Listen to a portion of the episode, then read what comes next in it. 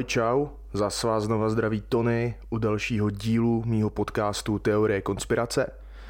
No a jelikož mě vůbec napadlo téma, který zpracovat pro 12. díl, šel jsem směrem klasických, notoricky známých konspiračních teorií a vybral jsem si pro vás spekulace ohledně přistání na měsíci. Ještě předtím, než začneme, vás chci odkázat na svůj Instagram Teorie konspirace psáno bez mezery, e, nebo kdybyste chtěli tenhle ten podcast nějak podpořit, běžte na herohero.co lomeno teorie konspirace Y2K. Odkazy na tyhle ty dva kanály mimo jiný najdete i v popisku mýho profilu. Co se ale našeho dnešního tématu týče, není to asi něco, co by někoho nějak překvapilo, jenom přece o tom asi slyšel téměř každý. Jinak je to ale opět příběh, který má co dočinění se studenou válkou a to přistání na měsíci i někdo označuje za takzvaný tichý boj o měsíc mezi Američany a Sověty. Což je taky asi jeden z těch důvodů, proč téhle misi hodně lidí nevěří, ale zároveň byly konspirace i docela dost podpořený seriózníma televizníma kanálama v USA a ve Velké Británii. To taky nejspíš dost možná zažehlo něco, čemu se přezdívá pandořina skřínka. Jednou ji otevřete a už nejde zavřít. No a o tom všem, co doprovázelo misi Apollo 11, si dneska řekneme co nejvíce podstatných zajímavostí a podíváme se na historický kontext konspirační teorie ohledně přistání na měsíci. One, zero, all engine running. Měsíc není tak úplně planeta, jak by si mohl myslet třeba někdo od STB. Jeho definice zní tak, že je to jediná známá přírodní družice naší planety Země. Díky působení jeho gravitace dochází například k přílivu a odlivu nebo taky chrání Zemi před kolizemi z meteority. Kvůli tomu taky měsíc vypadá tak, jak vypadá dodnes. Spousta jeho kráterů vznikla právě po nárazu cizích těles. No a na jeho povrch měl 21. července roku 1969 poprvé v historii lidstva vstoupit Neil Armstrong.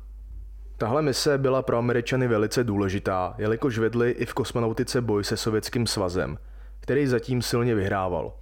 Dosavadní úspěchy, co se dobývání vesmíru týče, si tak připisovali Rusové.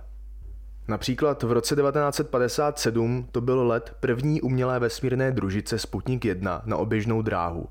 Ten stejný rok se do vesmíru podívala i Fenka Laika ve Sputniku 2 a o dva roky později byla vyslána sonda Luna 1 na mimo orbitální dráhu k měsíci a Luna 2 na ní už i dopadla. Tyhle ty všechny sovětské úspěchy potvrdilo i vyslání prvního člověka do vesmíru Juriho Gagarina v roce 1961. Američani v kosmonautice svůj boj těžce prohrávali a měsíc se tak stal další metou, která rozhodne o konečném vítězi vesmírných válek. Prezident John Kennedy ještě před svou smrtí v roce 1963 prohlašuje, že do konce desetiletí bude na měsíci stát jejich člověk. Sice se toho chudák nedožil, ale svůj slib nejspíš splnil. Asi je taky důležitý zmínit, že to i na straně Američanů mělo pár obětí. Vesmírný program téhle mise byl zpočátku dost neúspěšný, a to hned u Apollo 1, kdy došlo k požáru při simulaci odpočítávání a všichni tři astronauti zahynuli. Následovala série misí, která postupně Apollo 11 prokopávala cestu na měsíční povrch a rok před samotným přistáním byly boje o dobytí měsíce v plném proudu. Apollo 11 odstartovalo 16. července z komplexu 39A a tři dny letělo k měsíci, na jehož povrchu astronauti přistáli 21. července a vstoupili na povrch. Následovala Armstrongova slavná věta, je to malý krok pro člověka, ale obrovský skok pro lidstvo. Potom Armstrong s Bazem Aldrinem se sbírali nějaký vzorky z měsíce, rozmístili několik vědeckých zařízení, jako třeba seismometr, nasedli zpátky do lunárního modulu Eagle a zamířili zpátky k Zemi, kde přistáli 24. července v Tichém oceánu.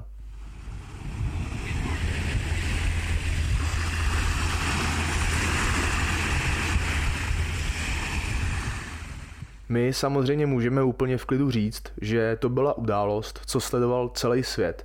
No a s velkým obdivem a úspěchem na straně politických záležitostí přichází samozřejmě taky spousta otázek a pochybností. Konkrétně úplně první zmínka a náznak konspirační teorie přišel už v roce 1976, takže po sedmi letech od přistání na měsíci.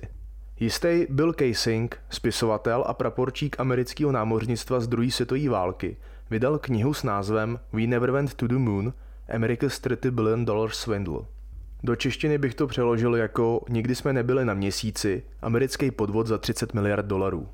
Casing se tak de facto stává zakladatelem konspiračních teorií ohledně přistání na měsíci a otvírá tak první dvířka pandořiny velký skřínky. Jeho teorie tvrdí to, že astronauti zlétli se Saturnem 5 na oběžnou dráhu. Eh, Saturn 5 byla jenom pro pochopení taková ta raketa, která se oddělila po startu ve vesmíru a většinou schoří v atmosféře. Potom, aby vysvětlili své zmizení, měli astronauti jednoduše obíhat Zemi po dobu 8 dnů a mezi tím vláda ukazovala falešní snímky a záznamy astronautů, jak vstupují na povrch měsíce. Toho osmého dne se měl velitelský modul oddělit od samotné rakety a ten sestoupil na Zemi, jak bylo samozřejmě ukázáno v pozdějších záznamech, filmech a reportážích. Na tuhle tu teorii si začaly potom nabalovat informace o tom, jak byly záběry natočeny v hollywoodských studiích a postupně se hledaly indicie, které by potvrdili nějaký podvrh. My si jich teď pár vymenujeme, hlavně teda ty nejzásadnější.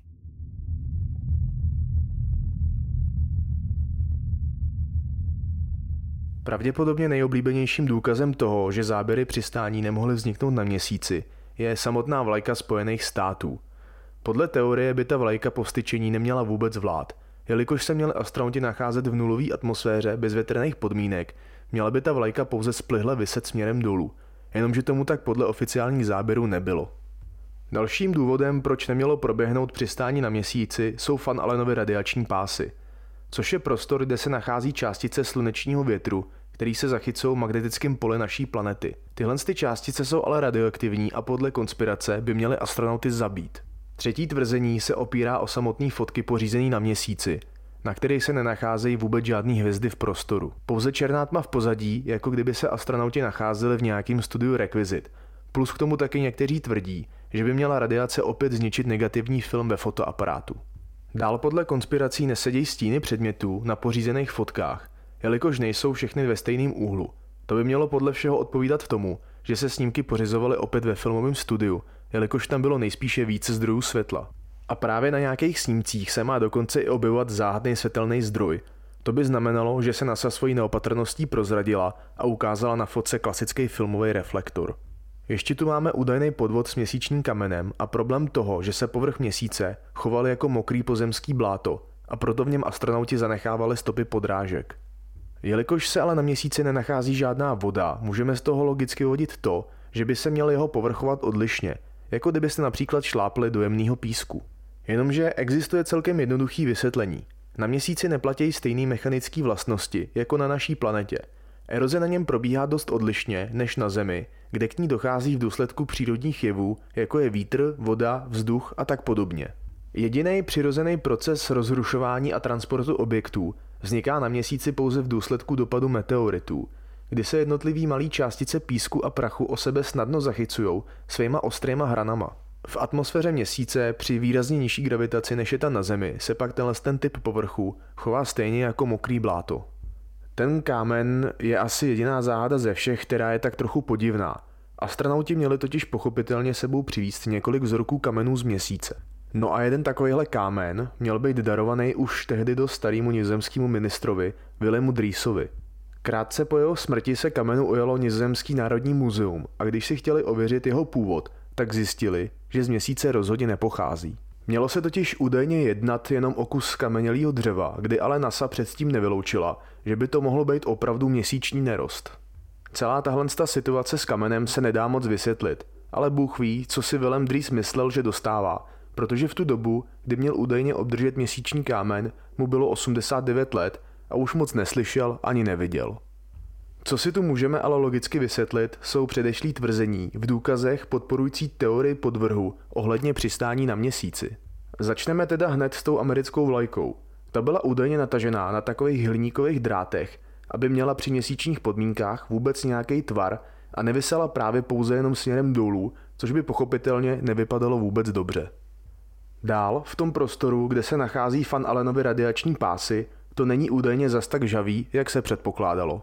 Při tom průletu dostali astronauti radiační dávku, kterou člověk normálně obdrží i na Zemi z přírody přibližně během jednoho roku. Jelikož je to teda dávka, se kterou se dokáže člověk v klidu vypořádat, nebylo to nic smrtícího. Tohle z toho mimo jiný platí i pro to tvrzení, že by měly být negativy filmů zničený radiací. Dávka, kterou dostali, je stejná, jako kdyby vám leželi rok na stole. No a trvanlivost samostatných negativů je o dost vyšší. Ty snímky bez hvězd se dají taky jednoduše vysvětlit, a to krátkou dobou expozice fotoaparátu. Musíme si uvědomit, že měsíční povrch je světlej, skafandry byly bílí a veškerý vybavení se hrozně lesklo a odráželo světlo.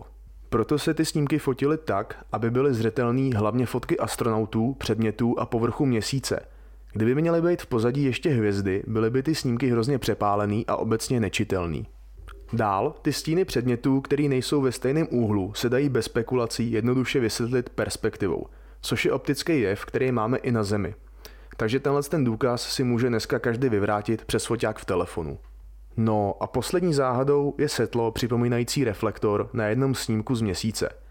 Tohle pomohla vyřešit společnost Nvidia, kdy v roce 2014 vytvořila 3D model místa přistání Apollo 11 a ředitel společnosti Mark Daly vysvětlil tuhle záhadu takhle. Našli jsme záběry, kde byl zářivý zdroj světla jasně vidět. Video jsme kvůli tomu pečlivě analyzovali a přišli jsme na to, že zdrojem světla je Neil Armstrong. Ty bílé skafandry odrážely tolik světla, že úplně zářily. Tenhle ten 3D model přistání Apollo 11 se dá jenom pro zajímavost zdarma stáhnout na internetu na oficiálních stránkách společnosti Nvidia, což je firma, která vyvíjí grafické karty. Ještě bych teda taky rád doplnil to, že tahle mise Apollo 11 byla ostře sledována i sovětským svazem, protože nějakou takovouhle událost prostě nemůžete utajit. Kdyby teda existoval jakýkoliv náznak toho, že přistání na měsíci je podvrh, Věřím tomu, že by se sovětský režim téhle příležitosti okamžitě chopil a využil by sebe menších pochybností k tomu, aby americkou vesmírnou misi sabotoval. Jenomže k tomu ale nikdy nedošlo. Rusové jen a pouze mlčeli, což si myslím, že taky o něčem svědčí.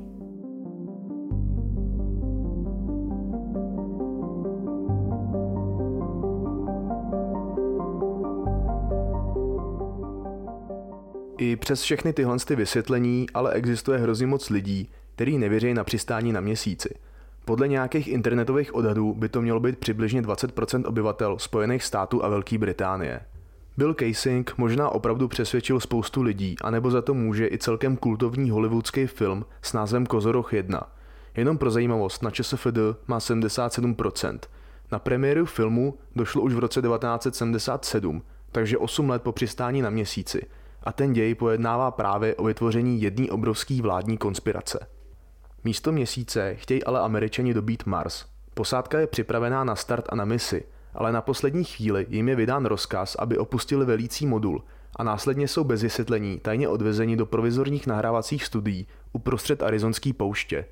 Tam je astronautům postupně vysvětleno, že zde musí v rámci programu Kozoroch 1 vydržet celý jeden rok a za pomocí nejlepší filmarské techniky natočit fiktivní přistání na Marsu, včetně samotného průběhu letu. Celá mise je samozřejmě obrovsky sledována veřejností a po celou dobu fiktivního letu je všichni výrazně podporují. Zápletka příběhu se ale značně promění v momentě, kdy dojde na fiktivní přistání raketoplánu, které je ale po celou dobu bez posádky. Při tomhle tom manévru ale nastane jakási neočekávaná chyba a raketoplán schoří v atmosféře. Astronauti se v něm sice nenacházeli, jenomže celý ten průběh mise veřejnost pečlivě sledovala. Takže na řadu přichází jedno velký dilema, co teď, když si všichni myslí, že posádka uhořela. No a dál se na ten film podívejte klidně sami, jestli chcete vidět, jak to celý dopadlo. Myslím si ale, že tenhle ten filmový snímek taky mohl docela dost podpořit veřejný mínění o konspiračních teoriích ohledně mise Apollo 11. A za ještě horší příklad si můžeme klidně uvíst celovečerní díl z dokumentárního pořadu Science Report, který byl pravidelně vysílaný na seriózní britské televizní stanici s názvem Anglia. V tomhle díle s názvem Alternativa 3, který byl odvysílaný taky v roce 1977, se spekulovalo nad tím, že celá mise Apollo 11 byla pouze zástěrkou pro mnohem šílenější plány. Podle dokumentu Science Report se plány týkaly toho, jak by mohla světová elita vybraných osobností v budoucnosti přežít třeba nějaký světový nukleární konflikt nebo katastrofu v podobě dopadu asteroidu na planetu Zemi. V pořadu se dál spekulovalo o tom, že se nejenom na odvrácené straně měsíce, ale i na Marsu nacházejí tajný vládní komplexy, který disponují vybavením v podobě různých přistávacích ploch, infrastruktury, skleníků a nádrží s pitnou vodou. Tohle to všechno mělo existovat pro případ, že by osud lidstva na Zemi byl nenávratně ztracený. Pojednávalo se o tom, že existovaly tři varianty řešení. Alternativou číslo jedna bylo zamezit znečišťování naší planety a vládnout společně tak, aby se zamezilo plošní destrukci lidstva. Variantou číslo 2 bylo vytvořit podzemní komplexy na Zemi, kde by mohly světové elity v klidu žít dál, než bude povrch Země opět obyvatelný. No a alternativou číslo 3 bylo právě to vybudování komplexu na Marsu a Měsíci, který byly v blízkém a reálném letovém dosahu od planety Země. Podle dokumentu Science Report se vláda rozhodla jak jinak než pro alternativu číslo 3 a v 60. letech se rozjíždí tajný vládní program na dobytí vesmíru. Podle všeho mělo tohle spiknutí ale probíhat za spolupráce mezi Spojenýma státama a Sovětským svazem, nikoli v duchu rivality, tak jak bylo veřejností obecně vnímáno. Veškerý mise Apollo a ostatní mise Sovětů měly být ve skutečnosti jenom nejrůznější testy pro studium vesmíru a pro konstrukci velice vyspělých vesmírných lodí, který měli dokázat pojmout více lidí pro meziplanetární transport. No a to, co bylo veřejnosti ukazováno, byly údajně jen a pouze primitivní stroje, jejichž účelem bylo odvádět pozornost od vysokých finančních nákladů a od pravých důvodů mise s názvem Alternativa 3. Tohle to všechno bylo lidem opravdu prezentováno v docela dost seriózním dokumentárním pořadu Science Report v televizi v 70. letech, což byl v tu dobu třeba jeden ze dvou hlavních zdrojů informací pro většinu lidí. Takže nebylo ani překvapením, že i hned po odvysílání tohohle z toho kontroverzního dílu byla televizní stanice zaplavena návalem dopisů od různých lidí s dotazy ohledně téhle konspirační teorie. No a i přesto, že ta stanice Anglia přiznala, že se jednalo pouze o mystifikaci a ty údajní věci z pořadu byly podle jejich slov jenom najatí herci, tak si myslím, že scénáristi pořadu nejspíš otevřeli další dvířka pandořiny skřínky. A jaký byl důvod? S tímhle vysvětlením se totiž řada diváků a fanoušků nechtěla vůbec smířit a vznikla tak další konspirace o tom, že byli autoři pořadu donuceni vládou přiznat to, že si to jen pouze vymysleli a jednalo se o nějaký vtip. S touhle s tou naší další konspirací se pak nabalovaly další nejšílenější názory, jako například to, že jsou unášeny děti, které jsou následně deportovány na měsíc kvůli jeho cílený kolonizaci. Jak je tomu taky celkem běžný, s touhle tou konspirací se dál spojovaly i nějaký celebrity, který byly již dávno po smrti. Objevilo se například to tvrzení, že Elvis Presley pouze předstíral svoji smrt a odstěhoval se na Mars.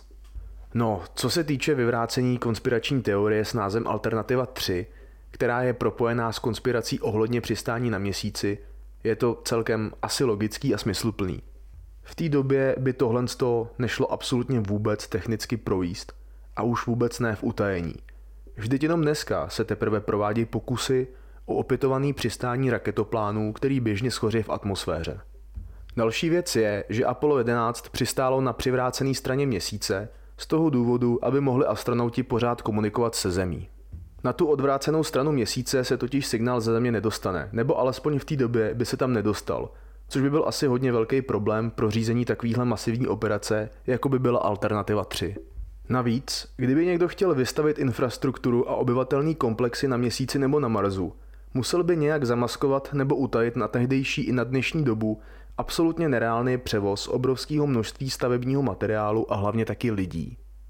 Ale už jenom z té podstaty věci, když si představíte skupinu velice mocných lidí, který mají pod sebou několik geniálních vědců, inženýrů a konstruktérů, že by dokázali utajit takhle náročnou a sofistikovanou misi jako Alternativa 3 a pak se necháte prozradit nějakým dokumentem v anglické televizi, aniž byste nezaregistrovali jedinou informaci o tom, že vaše super tajný plány chce někdo udat veřejnosti takovýmhle způsobem? No, nevím no.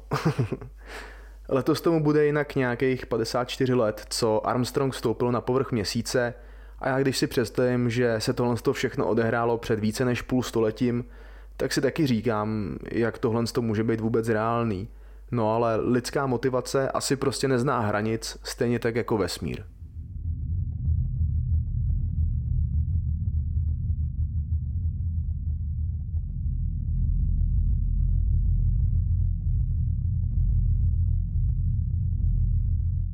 Tak tu máme další díl podcastu Teorie konspirace u konce.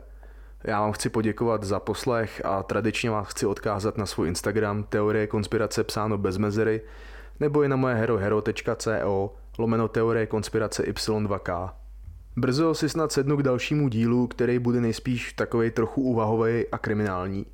Nejedná se teda o konspirační teorii, ale spíš o takový zajímavý příběh bez konce, o kterým ale můžeme spekulovat – Jo, a bude se to týkat převážně jednoho českého zloděje. Tak čau a slyšíme se v dalším díle.